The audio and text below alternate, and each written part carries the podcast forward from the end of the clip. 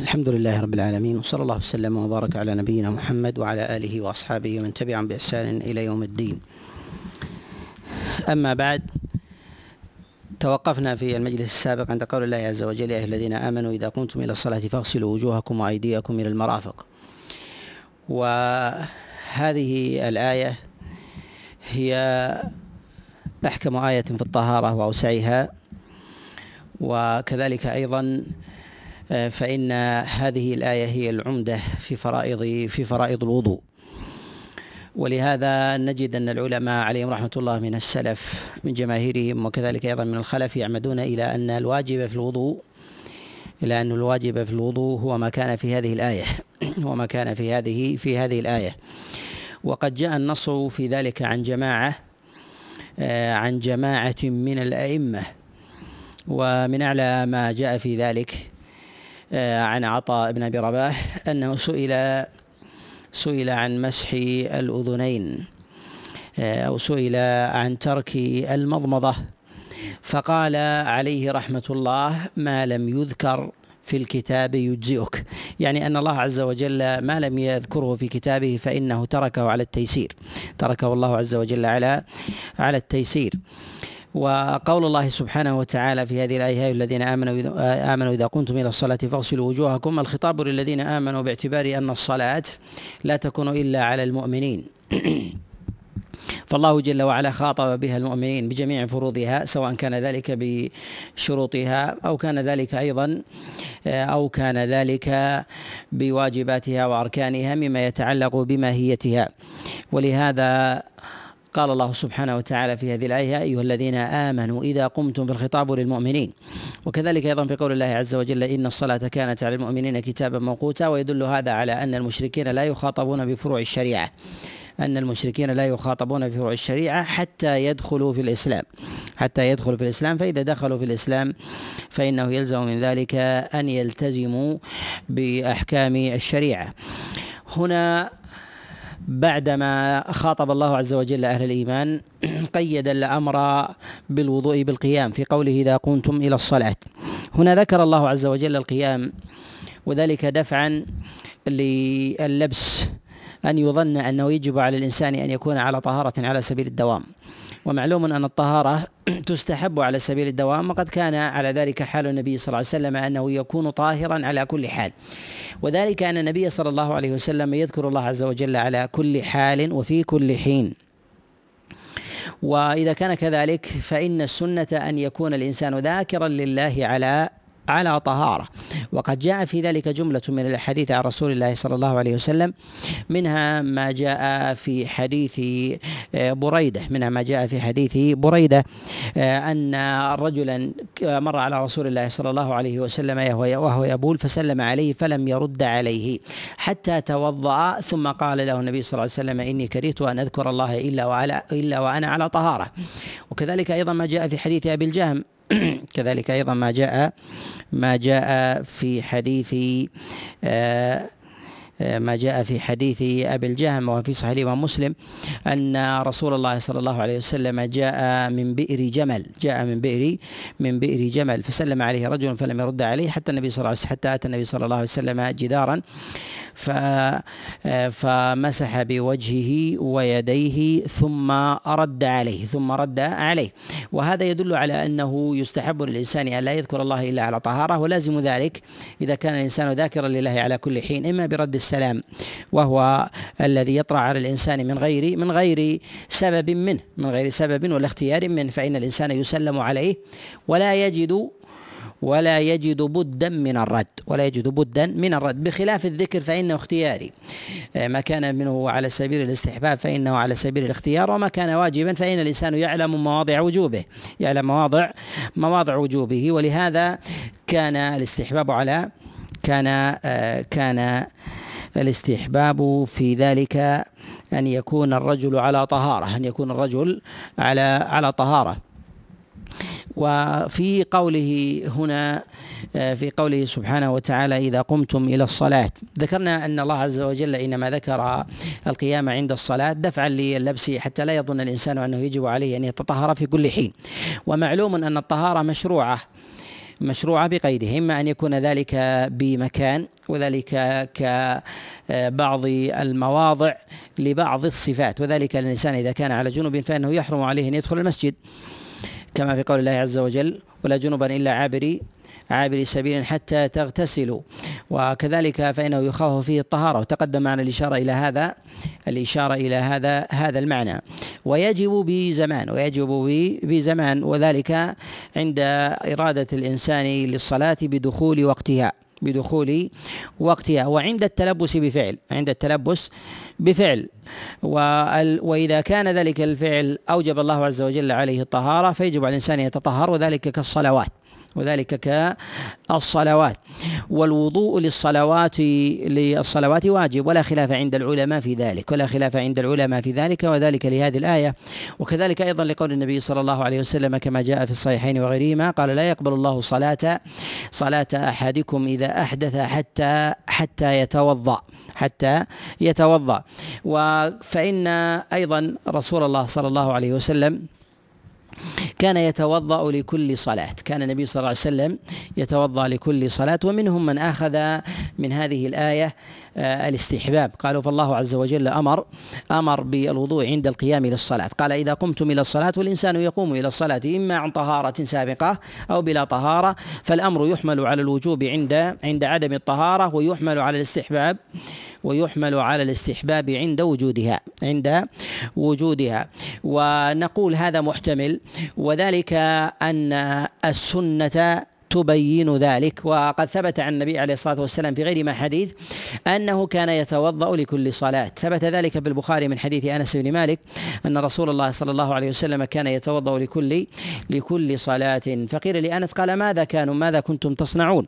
قال يجزئ آه، أحدنا الوضوء ما الوضوء ما لم يحدث ما لم يحدث. وقد جاء ذلك أيضا في حديث بريدة أن رسول الله صلى الله عليه وسلم في يوم الفتح صلى الصلوات الخمس بوضوء واحد. صلى الصلوات الخمس بوضوء واحد. فقال له عمر يا رسول الله إني رأيتك فعلت شيئا لم تكن تفعله. فقال عمدا فعلت ذلك يا عمر. يعني أن النبي عليه الصلاة والسلام لم يكن من عادته أن يتوضأ أن يجمع الصلوات أو يجمع صلاتين أو أكثر بوضوء واحد وإنما يتوضأ لكل صلاة. فاستغرب عمر منه ذلك. فاستغرب منه عمر ذلك فقال عمدا فعلت عمر. يا يا عمر إشارة إلى أن الأمر على الاستحباب. إشارة إلى أن الأمر على الاستحباب. ولا يختلف الصحابة عليهم رضوان الله في استحباب الوضوء لكل صلاة. الوضوء لكل لكل صلاة. ولكن الاستحباب هنا إنما هو للفرائض إنما هو لي للفرائض. وينبغي أن نفرق بين الفرائض والنوافل. وذلك أن النبي صلى الله عليه وسلم لم يثبت عنه أنه يخص النوافل بوضوء إذا كانت إذا كانت متتابعة. ولا كذلك أيضا أن يخص النبي صلى الله عليه وسلم النافلة التابعة للفريضة أو السابقة لها من راتبتها بوضوء. فإن النبي عليه الصلاة والسلام يصلي آه، الفجر وسنتها بوضوء واحد. ويصلي النبي صلى الله عليه وسلم الظهر وسنتيها قبلها وبعدها وكذلك أيضا المغرب والعشاء فيصلي سنتها بوضوء بوضوء واحد. وإنما الكلام على ما يتعلق بالفرائض على ما يتعلق بالفرائض.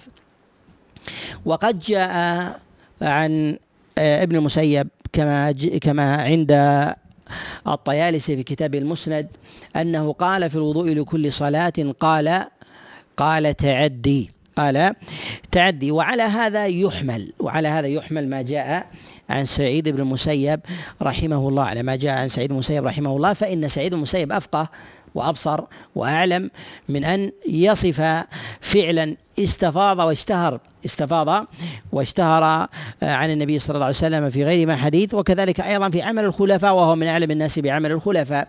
فإنه جاء عن ابن سيرين أنه قال كان الخلفاء يتوضؤون لكل صلاه يتوضؤون لكل صلاة المراد بذلك المراد بذلك الفرائض. نحمل ما جاء عن سعيد بن المسيب وإن جاء مطلقا مع غرابته ونكارة متنه إذا قصد به الفرائض على النوافل على النوافل أن الإنسان إذا أراد أن يصلي يصلي النافلة فنقول إن الفريضة والنافلة وضوءها واحد. إن الفريضة والنافلة وضوءها واحد. فيصلي للعصر وضوءا واحدا وللمغرب والعشاء والفجر والظهر. وهكذا. وما كان تابعا لها من الصلاة سواء كانت تحية مسجد في دخوله للمسجد أو كان ذلك أو كان ذلك للراتبة قبلها أو بعدها أو كان ذلك أيضا لقيام الليل لمن أراد أن يصل قيام الليل بصلاة العشاء. من أراد أن يصل قيام الليل بصلاة العشاء فإن وضوءها واحد. وإذا أخرها وفصل بينها فإنه يستحب أن يتوضأ لها كما كان النبي صلى الله عليه وسلم كما كان النبي صلى الله عليه وسلم يتوضأ لكل صلاة إذا فصل بين بين الفريضتين. والفصل بين الفريضتين يكون في في الحضر والجمع بينهما يكون في الجمع.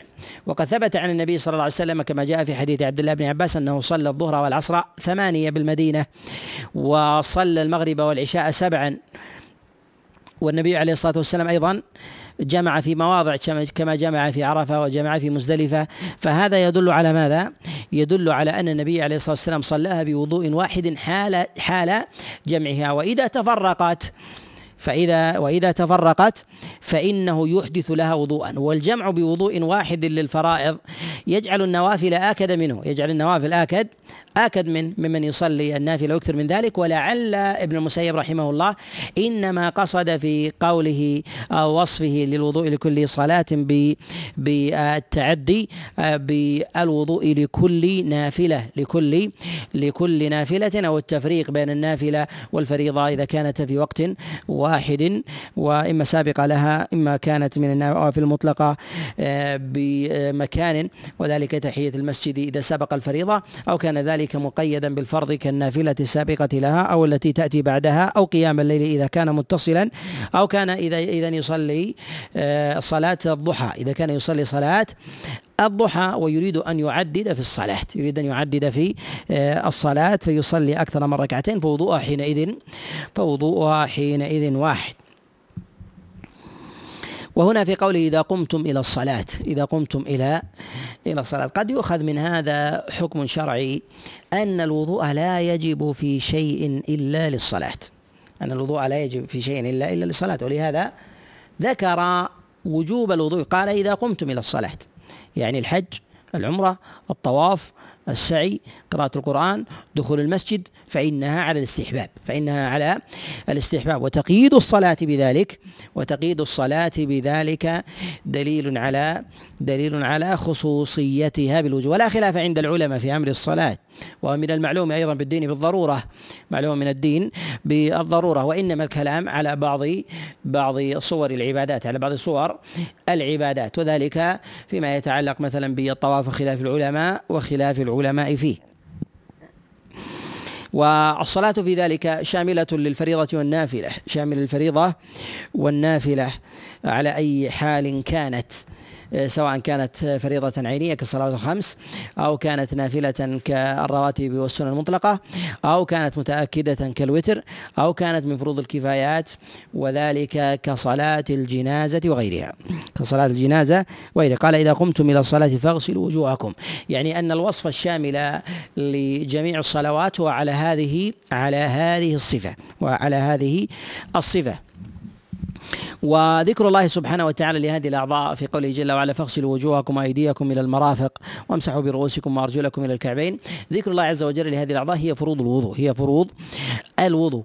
ولهذا نقول إن جماهير السلف على أنه لا يجب من الأعضاء إلا ما في هذه إلا ما في هذه الآية إلا ما في هذه الآية. وخلافهم في ذلك مما لم يذكر في هذه الآية إنما هو فيما كان تابعا له ولم يسمى بعينه. وذلك المضمضة والاستنشاق فهي تابعة للوجه كذلك أيضا فيما يتعلق بمسح الأذنين وهل هي تابعة للوجه أم تابعة للرأس. كذلك أيضا فيما يتعلق ببعض فروع هذه المسائل من جهة أصل مشروعيتها من عدم وذلك تخليل اللحية وكذلك أيضا فروع هذه المسألة في آه، البدل الذي يكون على على العضو وذلك المسح كالمسح الإمامة فإن هذه من فروع من فروع المسائل التي لا تلحق بهذه بهذه الآية على على المباشرة. قال فاغسلوا وجوهكم. أمر الله سبحانه وتعالى بالبداءة بغسل الوجه. أمر الله عز وجل البداءة بغسل الوجه. قال فاغسلوا وجوهكم. فاغسلوا وجوهكم. في هذا دليل على أنه لا يجب آه، في الوضوء شيء قبل غسل الوجه. قبل غسل غسل الوجه. وثمة أشياء تشرع. قد دل الدليل عليها سواء كان في المرفوع أو الموقوف آه، قبل قبل غسل الوجه ومن ذلك غسل الكفين غسل الكفين. فغسل الكفين آه، لم يذكر في هذه الآية قبل غسل قبل غسل الوجه فدل هذا على استحبابه. وغسل الكف آه، قبل الوضوء جاء جاء على حالتين في السنة جاء على حالتين. الحالة الأولى أن يكون ذلك سابقا لكل وضوء أن يكون سابقا لكل لكل وضوء فهو متعلق بالوضوء لا بغيره ومتعلق بالوضوء لا بغيره. وقد جاء ذلك عن النبي صلى الله عليه وسلم في أحاديث كثيرة أنه كان يغسل يديه ثلاثا ثم ثم يتمضمض ويستنشق ثم يغسل وجهه ثم يغسل ثم يغسل وجهه. فهذا محمول على أنه سنة لأنه لم يذكر في هذه الآية. الحالة الثانية في غسل الكفين الحالة الثانية في غسل الكفين عند الاستيقاظ من النوم. وعند الاستيقاظ من النوم ليس متعلقا بالوضوء فهو منفك عنه. فهو منفك منفك عنه. فإذا استيقظ الإنسان من نومه فإنه فإنه مأمور بغسل مأمور بغسل الكفين. وقد جاء ذلك عن النبي صلى الله عليه وسلم في حديث أبي هريرة وفي الصحيح قال عليه الصلاة والسلام إذا استيقظ أحدكم من نومه فلا يغمس يده في الإناء حتى يغسلها ثلاثا حتى يغسلها ثلاثا. فهنا أمر بالغسل سواء كان الاستيقاظ في حضرة صلاة أو في غير حضرة صلاة إذا أراد أن يستعمل الماء أن يستعمل الماء. آه، أما الحالة الأولى فهي على الاستحباب. فهي على الاستحباب. وعلى هذا إجماع الصحابة عليهم رضوان الله تعالى وكذلك أيضا إجماع إجماع التابعين إذا كان قبل الوضوء. واما الحالة الثانية والتي تكون بعد بعد الاستيقاظ من النوم فالاستيقاظ من النوم فنقول إنها على الاستحباب أيضا على الصحيح والأشهر وهو قول الأكثر وهو قول الأكثر. ونجد أن النبي صلى الله عليه وسلم حينما أمر بالغسل عند الاستيقاظ من النوم آه، علق ذلك بعلة قال فإنه لا يدري أين باتت يده وقيد ذلك بنوم الليل قيد ذلك بنوم الليل. قال النبي صلى الله عليه وسلم قال فإنه لا يدري أين باتت يده والبيتوتة تكون بالليل لا تكون بالنهار لا تكون بالنهار. فالنوم في النهار يكون يكون يسمى نوما أو قيلولة إذا كان إذا كان ظهرا.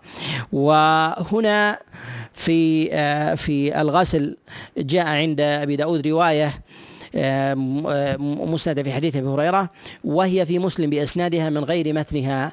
قال عليه الصلاة والسلام إذا استيقظ أحدكم من نوم الليل فذكر الليل فذكر الليل. وظاهر ذلك أن مسلم رحمه الله يعلها ولو كانت مفهومة من سياق الحديث ولو كانت مفهومة من سياق من سياق الحديث. فنقول إن ما يتعلق بهذه آه، بهذه المسألة وهي غسل آه، اليدين آه، عند غمس عند الاستيقاظ من النوم قبل الغمس هو على الاستحباب على ما تقدم الإشارة الإشارة إليه. ولا أعلم أحدا من السلف من الصحابة والتابعين قال بوجوب الغسل بوجوب الغسل.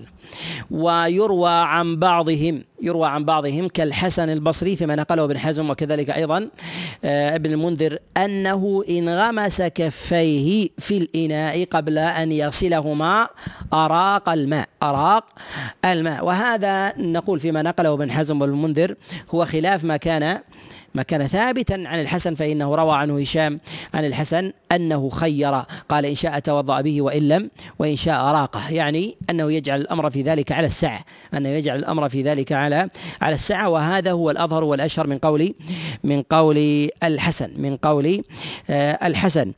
وكذلك أيضا من المسائل المتعلقة بالوضوء وهي سابقة لغسل الوجه وتدل الآية على عدم وجوبها وهي البسملة وهي البسملة. فلم تذكر في هذه الآية ولم تذكر في هذه في هذه الآية. فقوله سبحانه وتعالى إذا قمتم إلى الصلاة فاغسلوا وجوهكم. ومعلوم أن الأحاديث الواردة في ذلك عن النبي عليه الصلاة والسلام لا وضوء لمن لم يذكر اسم الله عليه أنها سابقة للوضوء متعلقة به سابقة للوضوء ومتعلقة ومتعلقة به. والأحاديث الواردة في ذلك مع كثرتها إلا أنه لا يثبت منها شيء لا يثبت منها منها شيء. قد أعلها جميعا أحمد رحمه الله فإنه قال ليس فيه إسناد يعني ليس فيه إسناد يثبت. ومنهم من صحها كابن أبي شيبة فإنه قال ثبت لنا. يعني أنه صح رسول الله صلى الله عليه وسلم والأرجح عدم ثبوت ذلك. والأرجح عدم ثبوت ذلك أعني البسملة قبل الوضوء بالأمر بها. وعلى هذا نقول إنها على الاستحباب. نقول إنها على آه، الاستحباب. ولا أعلم أحدا من أصحاب رسول الله صلى الله عليه وسلم ولا من التابعين قال بوجوب البسملة قبل الوضوء وإنما هو قول عن أحمد. فروي فروي عن أحمد رحمه الله في ذلك في ذلك آه، أقوال. قول بالوجوب وقول بعدمه وقول بالتفريق بين المتعمد والناس إذا ترك. إذا إذا ترك. والأظهر عن الإمام أحمد رحمه الله أنه على الاستحباب أنه على الاستحباب وذلك أنه أعل الأحاديث أنه أعل الأحاديث ويقول الإمام أحمد رحمه الله في أمثال هذه المسائل بالاحتياط.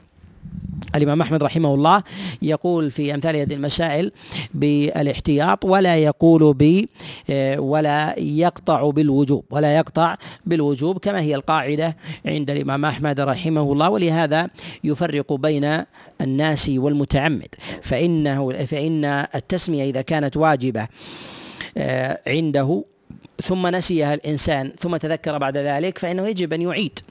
كحال الإنسان الذي ترك وجهه ولم يغسله. أو ترك قدمه أو نسي مسح الرأس فإنه يعيد الوضوء والصلاة. يعيد الوضوء للصلاة. ولهذا يفرق الإمام أحمد رحمه الله بين ما يقول به على الوجوب احتياطا وبين ما يقول به على الوجوب آه، على الوجوب قطعا. وثم هنا في قوله سبحانه وتعالى فاغسلوا وجوهكم. آه، ذكر الوجه آه، هنا وهو أول الأعضاء. والوجه ما واجه الإنسان به غيره ما واجه الإنسان به به غيره. وحدود الوجه يكون ذلك آه، من آه، ناصية الإنسان منابت الشعر من أعلاه. وما بين الأذنين ومنابت اللحيين من الجهتين إلى إلى الذقن إلى الذقن ويدخل في ذلك ما بينهما وذلك من الخدين والوجنتين والأنف وظاهر وظاهر الجفنين ولا يعتبر بذلك لمن خرج عن العادة. وذلك كالأصلع والأشعر فإنه لا اعتبار بهما لخروجهما عن العادة والنصوص إنما ترد على ترد على الأغلب على الأغلب. و في غسل الوجه يرد مسائل لاحقة لهذه المسألة وهي مسألة مسألة تخليل اللحية تخليل اللحية. نقول آه، إن إن اللحية يجب أن يطالها الماء فإنه لا يمكن للإنسان أن يغسل وجهه إلا وقد طال لحيته شيء من الماء إلا وقد طال لحيته شيء من الماء. وهذا مما لا خلاف به نظرا لا خلاف به نظرا وهو لازم للفعل شرعا وهو لازم للفعل للفعل للفعل شرعا. وإذا قلنا بذلك فما هو الحد الواجب في ذلك؟ وما هو الحد الواجب؟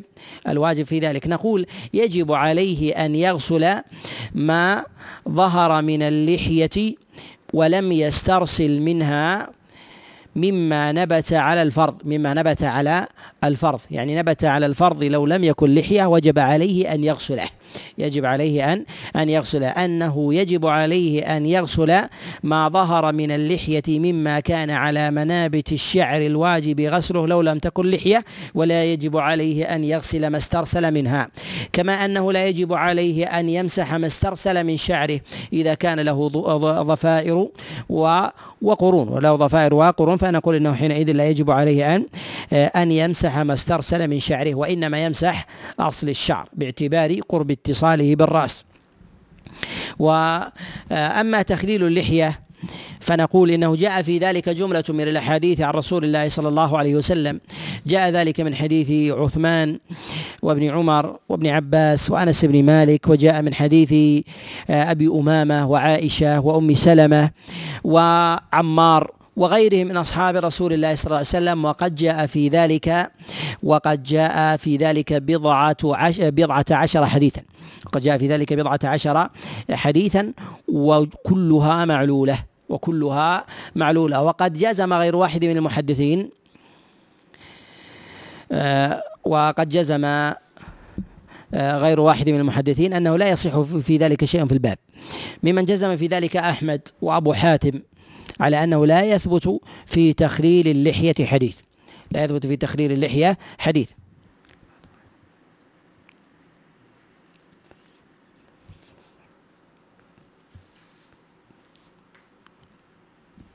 ولكنه قد جاء من عمل الصحابة عليهم رضوان الله تعالى. جاء ذلك عن عبد الله بن عمر وجاء ذلك عن عبد الله بن عباس وغيرهم. وجاء عن عبد الله بن عمر أنه كان يخلل ويترك. يعني يفعل مرة ويترك أخرى مما يدل على على عدم على عدم الوجوب. وقد قطع غير واحد من السلف أيضا على أن تخليل اللحية ليس بواجب. وقد نصوا على ذلك كما جاء عن الحسن والأوزاعي وسفيان الثوري وجاء عن غيرهم على أن التخليل ليس ليس بواجب على أن التخليل ليس ليس بواجب. قال فاغسلوا وجوهكم وأيديكم إلى المرافق.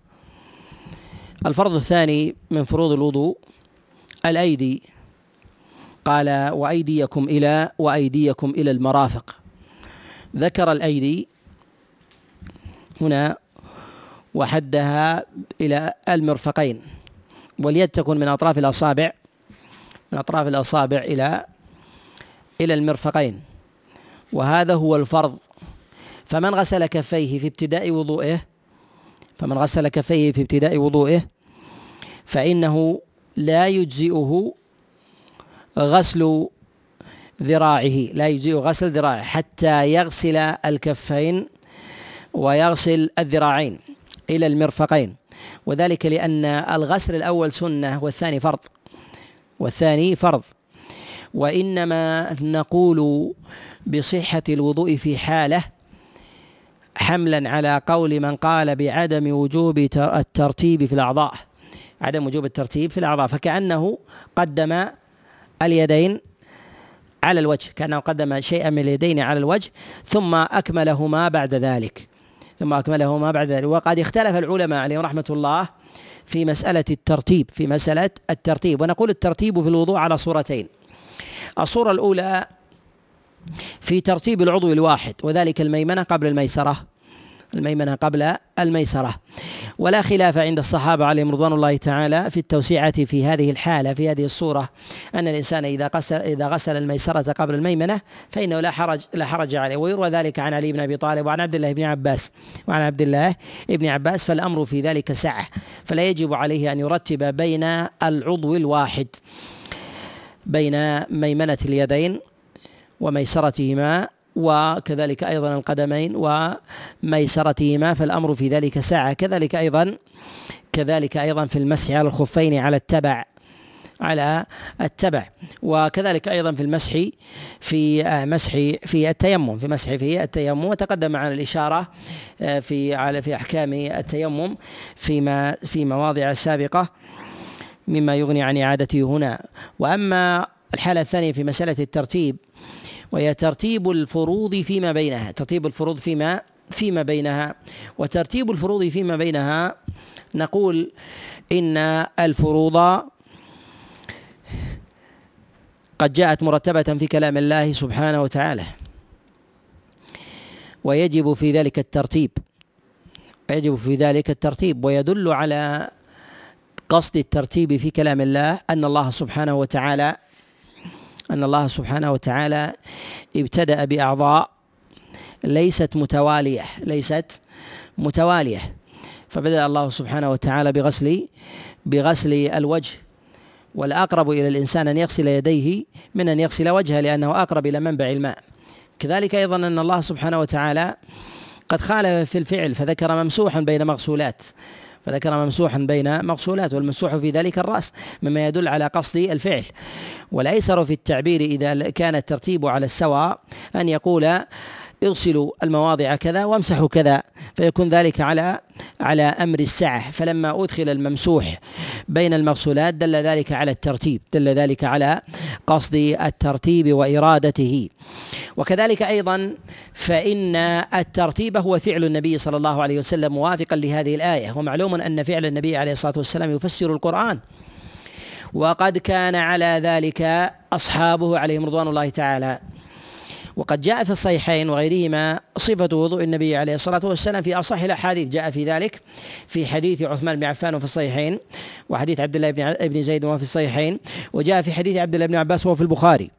وجاء كذلك أيضا حديث علي بن أبي طالب عليه رضوان الله فدل على فجاءت على هذه الصفة فجاءت على هذه الصفة وعلى هذا الترتيب فدل على أن الترتيب على أن الترتيب مقصود في كلام الله سبحانه وتعالى لجريان العمل عليه. ولم يثبت عن النبي صلى الله عليه وسلم على أنه لم يرتب في موضع من المواضع في موضع من من المواضع. وجرى على ذلك عمل عمل الصحابة عليهم رضوان الله تعالى.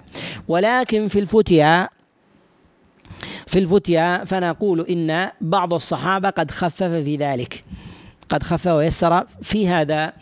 جاء ذلك عن علي بن أبي طالب عليه رضوان الله التخفيف في الترتيب بين الأعضاء وكذلك أيضا جاء عن عبد الله بن عباس. جاء عن عبد الله بن عباس فإنه قال لا أبالي بيدي ابتدأت أم أم بوجهي أم أم بوجهه والأشهر في ذلك في عملهم وكذلك أيضا في عمل النبي عليه الصلاة والسلام هو ترتيب الوضوء على ما جاء في القرآن.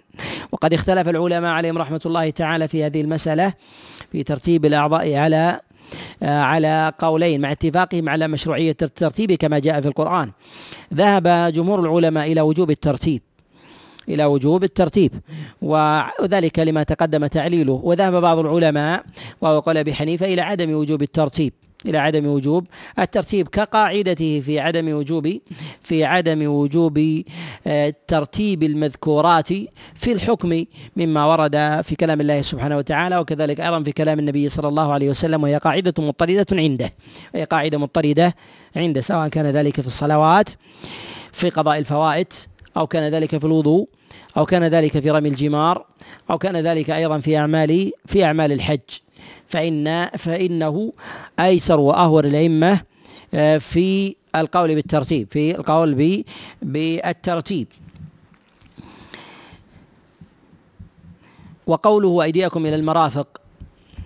في ذكر المرفقين وما يفصلان الذراعين. عن العضد ما يفصلان الذراعين عن العضد.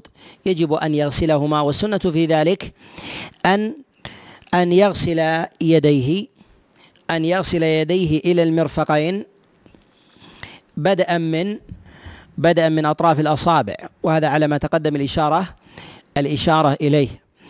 وما زاد عن ذلك فليس من السنة. وما زاد عن ذلك فليس فليس من السنة. و إنما قلنا إنه ليس من السنة مع أنه جاء في الصحيح في قول النبي صلى الله عليه وسلم فيما ينسب إليه مرفوعا قال من استطاع منكم أن يطيل غرته فليفعل. وكذلك أيضا ما جاء في حديث أبي هريرة وفي الصحيح أن النبي صلى الله عليه وسلم قال تبلغ الحلية من المؤمن مبلغ الوضوء منه مبلغ الوضوء الوضوء منه. قالوا فيشرع له أن أن يزيد في وضوئه عن المقدار. نقول المراد بذلك هو أن يسبغ الإنسان أن يسبغ الإنسان الوضوء أن يسبغ الإنسان الوضوء وأن ينقي العضو لا أن يزيد عليه. لا أن يزيد أن يزيد عليه. والمبلغ في ذلك أن الإنسان آه، ربما يتساهل في الإنقاء. ومعلوم أن قول النبي عليه الصلاة والسلام أسبغ الوضوء أن المراد بذلك الإنقاء كما جاء تفسيره عن عبد الله بن عمر فيما رواه عبد الرزاق وغيره. أنه قال في قول النبي أسبغ الوضوء قال الإسباغ الإنقاء. الإسباغ الإنقاء يعني ينقي الإنسان العضو وذلك بمكاثرة الماء عليه على الحد الذي لا يخرج عن المشروع وكذلك أيضا بدلكه وذلك ذلك أيضا بدلكه خاصة في المواضع التي يغلب على الإنسان عدم وصول الماء إليها وذلك إذا كان في العضو شعر كثيف. أو كان فيه أيضا براجم وذلك آه، مصافط أو مثاني آه، في اليدين أو مثلا في القدمين أو بين الأصابع أو نحو ذلك. فالناس يختلفون في ذلك. الناس يختلفون في ذلك أن يتعاهد الإنسان وأن ينقيها وأن ينقيها. وأما ما جاء عن الصحابة عليهم رضوان الله أو عن بعضهم أنه كان يزيد عن العضو الذي دل عليه الدليل. فنقول هذا إنما هو من الاجتهاد. جاء ذلك عن أبي هريرة عليه رضوان الله وعن عبد الله بن عمر. جاء عن أبي هريرة أنه كان أنه كان يغسل ذراعيه حتى يشرع في العضد حتى يشرع في العضد. وجاء عن عبد الله بن عمر بإسناد صحيح أنه كان يغسل يديه في الصيف إلى إبطيه.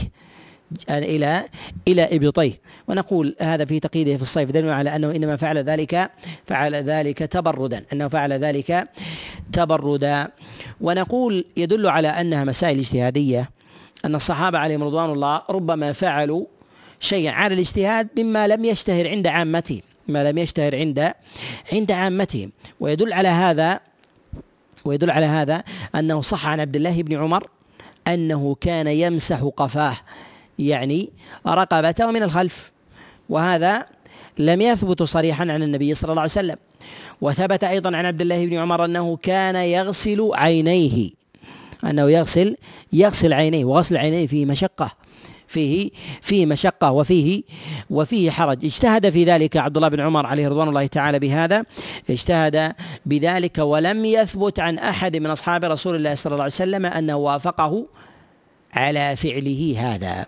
ويؤكد ذلك أن الوضوء من الأعمال اليومية لمرات والنبي يتوضأ لكل صلاة غير وضوئه لما يتخلل ذلك في أثناء الصلوات. ومع ذلك لم ينقل عنه من وجه من الوجوه أنه زاد عن موضع الوضوء مرة واحدة. مع كثرة هذا الفعل واستفاضته مما لا يغيب عادة عن أحد وأعيان الصحابة فضلا عن أن يغيب على على جمهورهم فأبو هريرة عليه رضوان الله وعبد الله بن عمر تأولوا ما جاء النبي عليه الصلاة والسلام واجتهدوا في ذلك ولا يخرجون عن الأجر والأجرين ولا يخرجون عن الأجر والأجرين ولكن عند التحرير فلا بد من النظر من النظر في ظاهر الدليل في ظاهر الدليل ما جاء عن النبي صلى الله عليه وسلم فإن المسائل المستفيضة من جهة العمل مكاثرة ومداومة تختلف عن المسائل التي يفعل فيها على سبيل الاعتراض على سبيل الاعتراض والنادر فإن فإنه يختلف تختلف المسائل في ذلك تختلف المسائل المسائل في ذلك.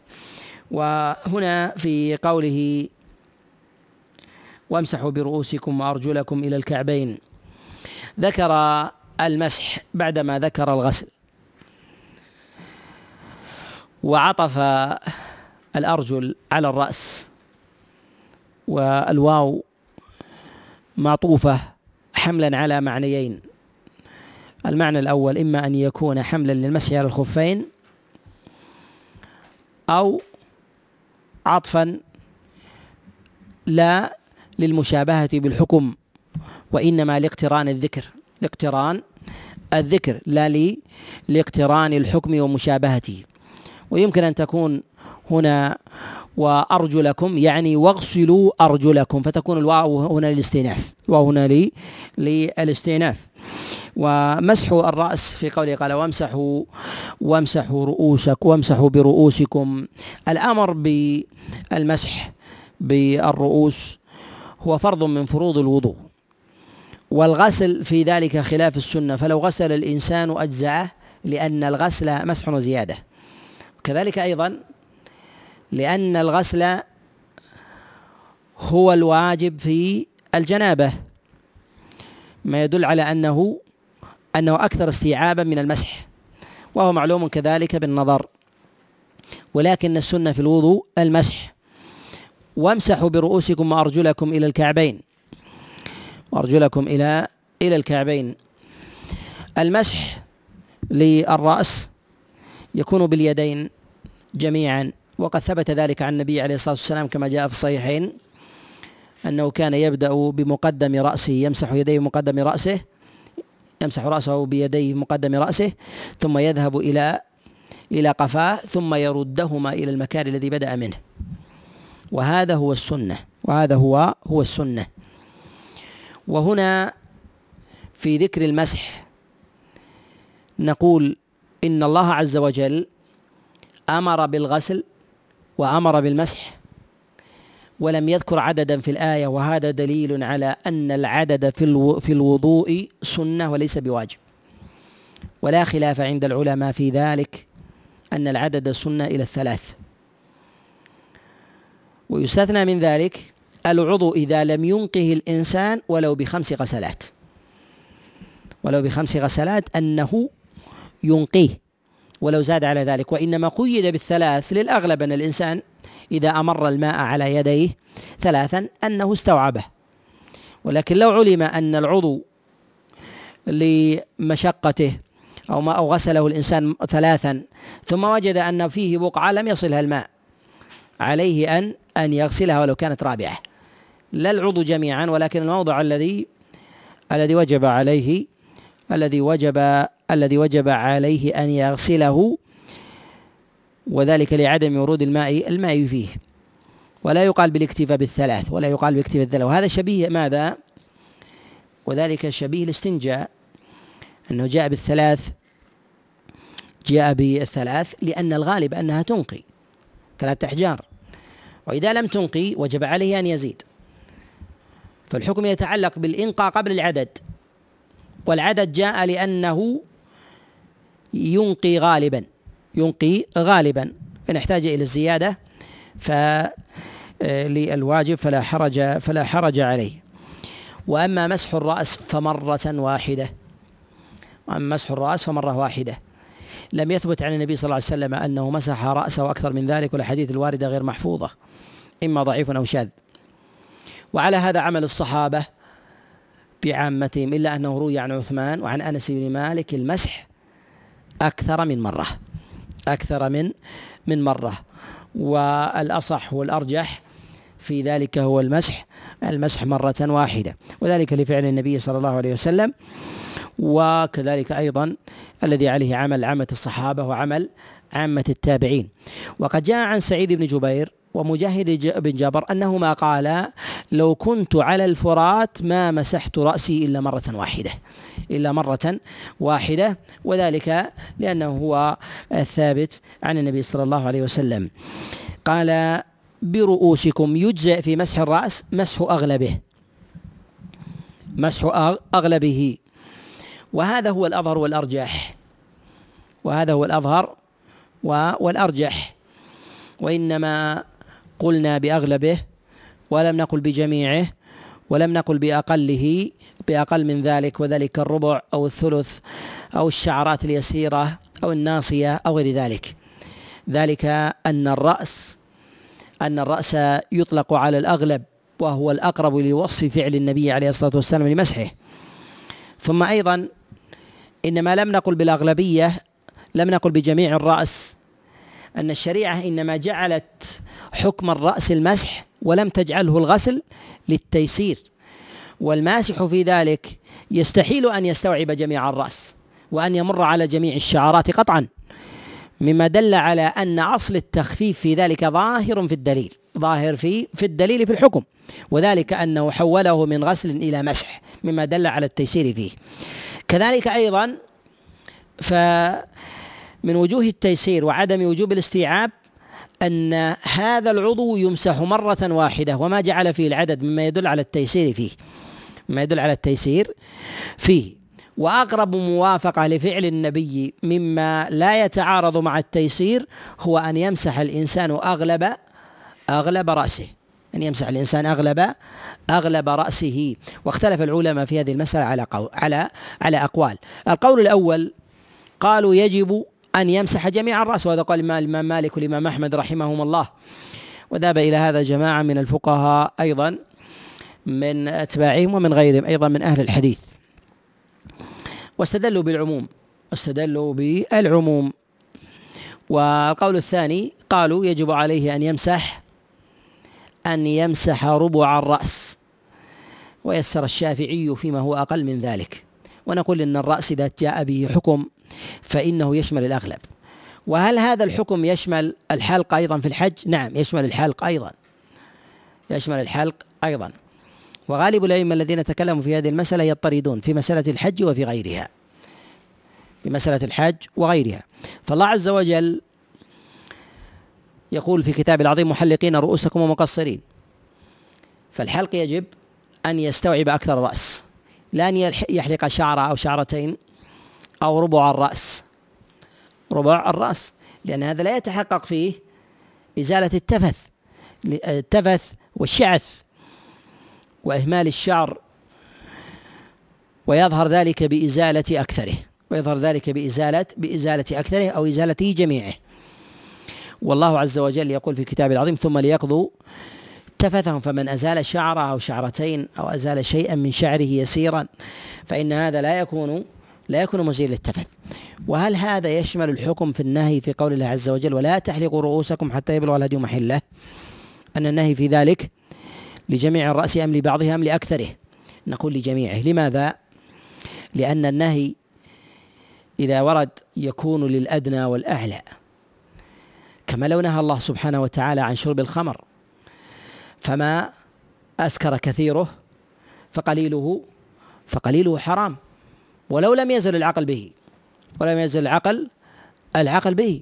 كذلك أيضا في الحلق فإن الإنسان إذا حرم عليه أن يحلق رأسه حرم عليه أن يحلق القليل وأن يحلق وأن يحلق الكثير فالأمر يختلف عن النهي فالأمر يختلف يختلف عن النهي. فالأمر ما تحقق على الوصف أجزاء عن الإنسان أجزاء عن عن الإنسان. و قال وامسحوا برؤوسكم. هنا مسألة وهي مسألة الأذنين وهي مسألة الأذنين. نقول إنه ثبت عن النبي عليه الصلاة والسلام مسح الأذنين ظاهرهما وباطنهما وثبت ذلك أيضا عن عمر بن الخطاب وعثمان بن عفان وعلي بن أبي طالب وعبد الله بن عمر وعبد الله بن عباس وغيره من أصحاب رسول الله صلى الله عليه وسلم. وثابت في ذلك المسح للغسل. ولم يثبت عن النبي ولا عن أحد من أصحابه أنه غسل أذنيه. أنه غسل أذنيه. وقد جاء في ذلك أقوال عن السلف. أقوال عن السلف في مسألة الأذنين. في حكمها وكذلك أيضا في حالها. هل هي تابعة للرأس أم تابعة للوجه؟ الذي يظهر من الأدلة وعليه عمل الصحابة أنها تابعة للرأس وممسوحة ولا يظهر أن في ذلك خلاف عن الصحابة. وإنما الخلاف جاء بعد ذلك في الغسل. جاء بعد ذلك في الغسل. وجاء في غسل الأذنين صورتين. وجاء في غسل الأذنين صورتان. الصورة الأولى أن تغسل عند غسل الوجه وتمسح عند مسح الرأس. يعني فجعل لها حكمين وهذا أضعف الأقوال وهذا أضعف الأقوال وروي عن بعض السلف روي عن بعض الأئمة من السلف. الصورة الثانية أن يغسل ما أقبل منها مع الوجه وما أدبر منها يمسح مع الرأس.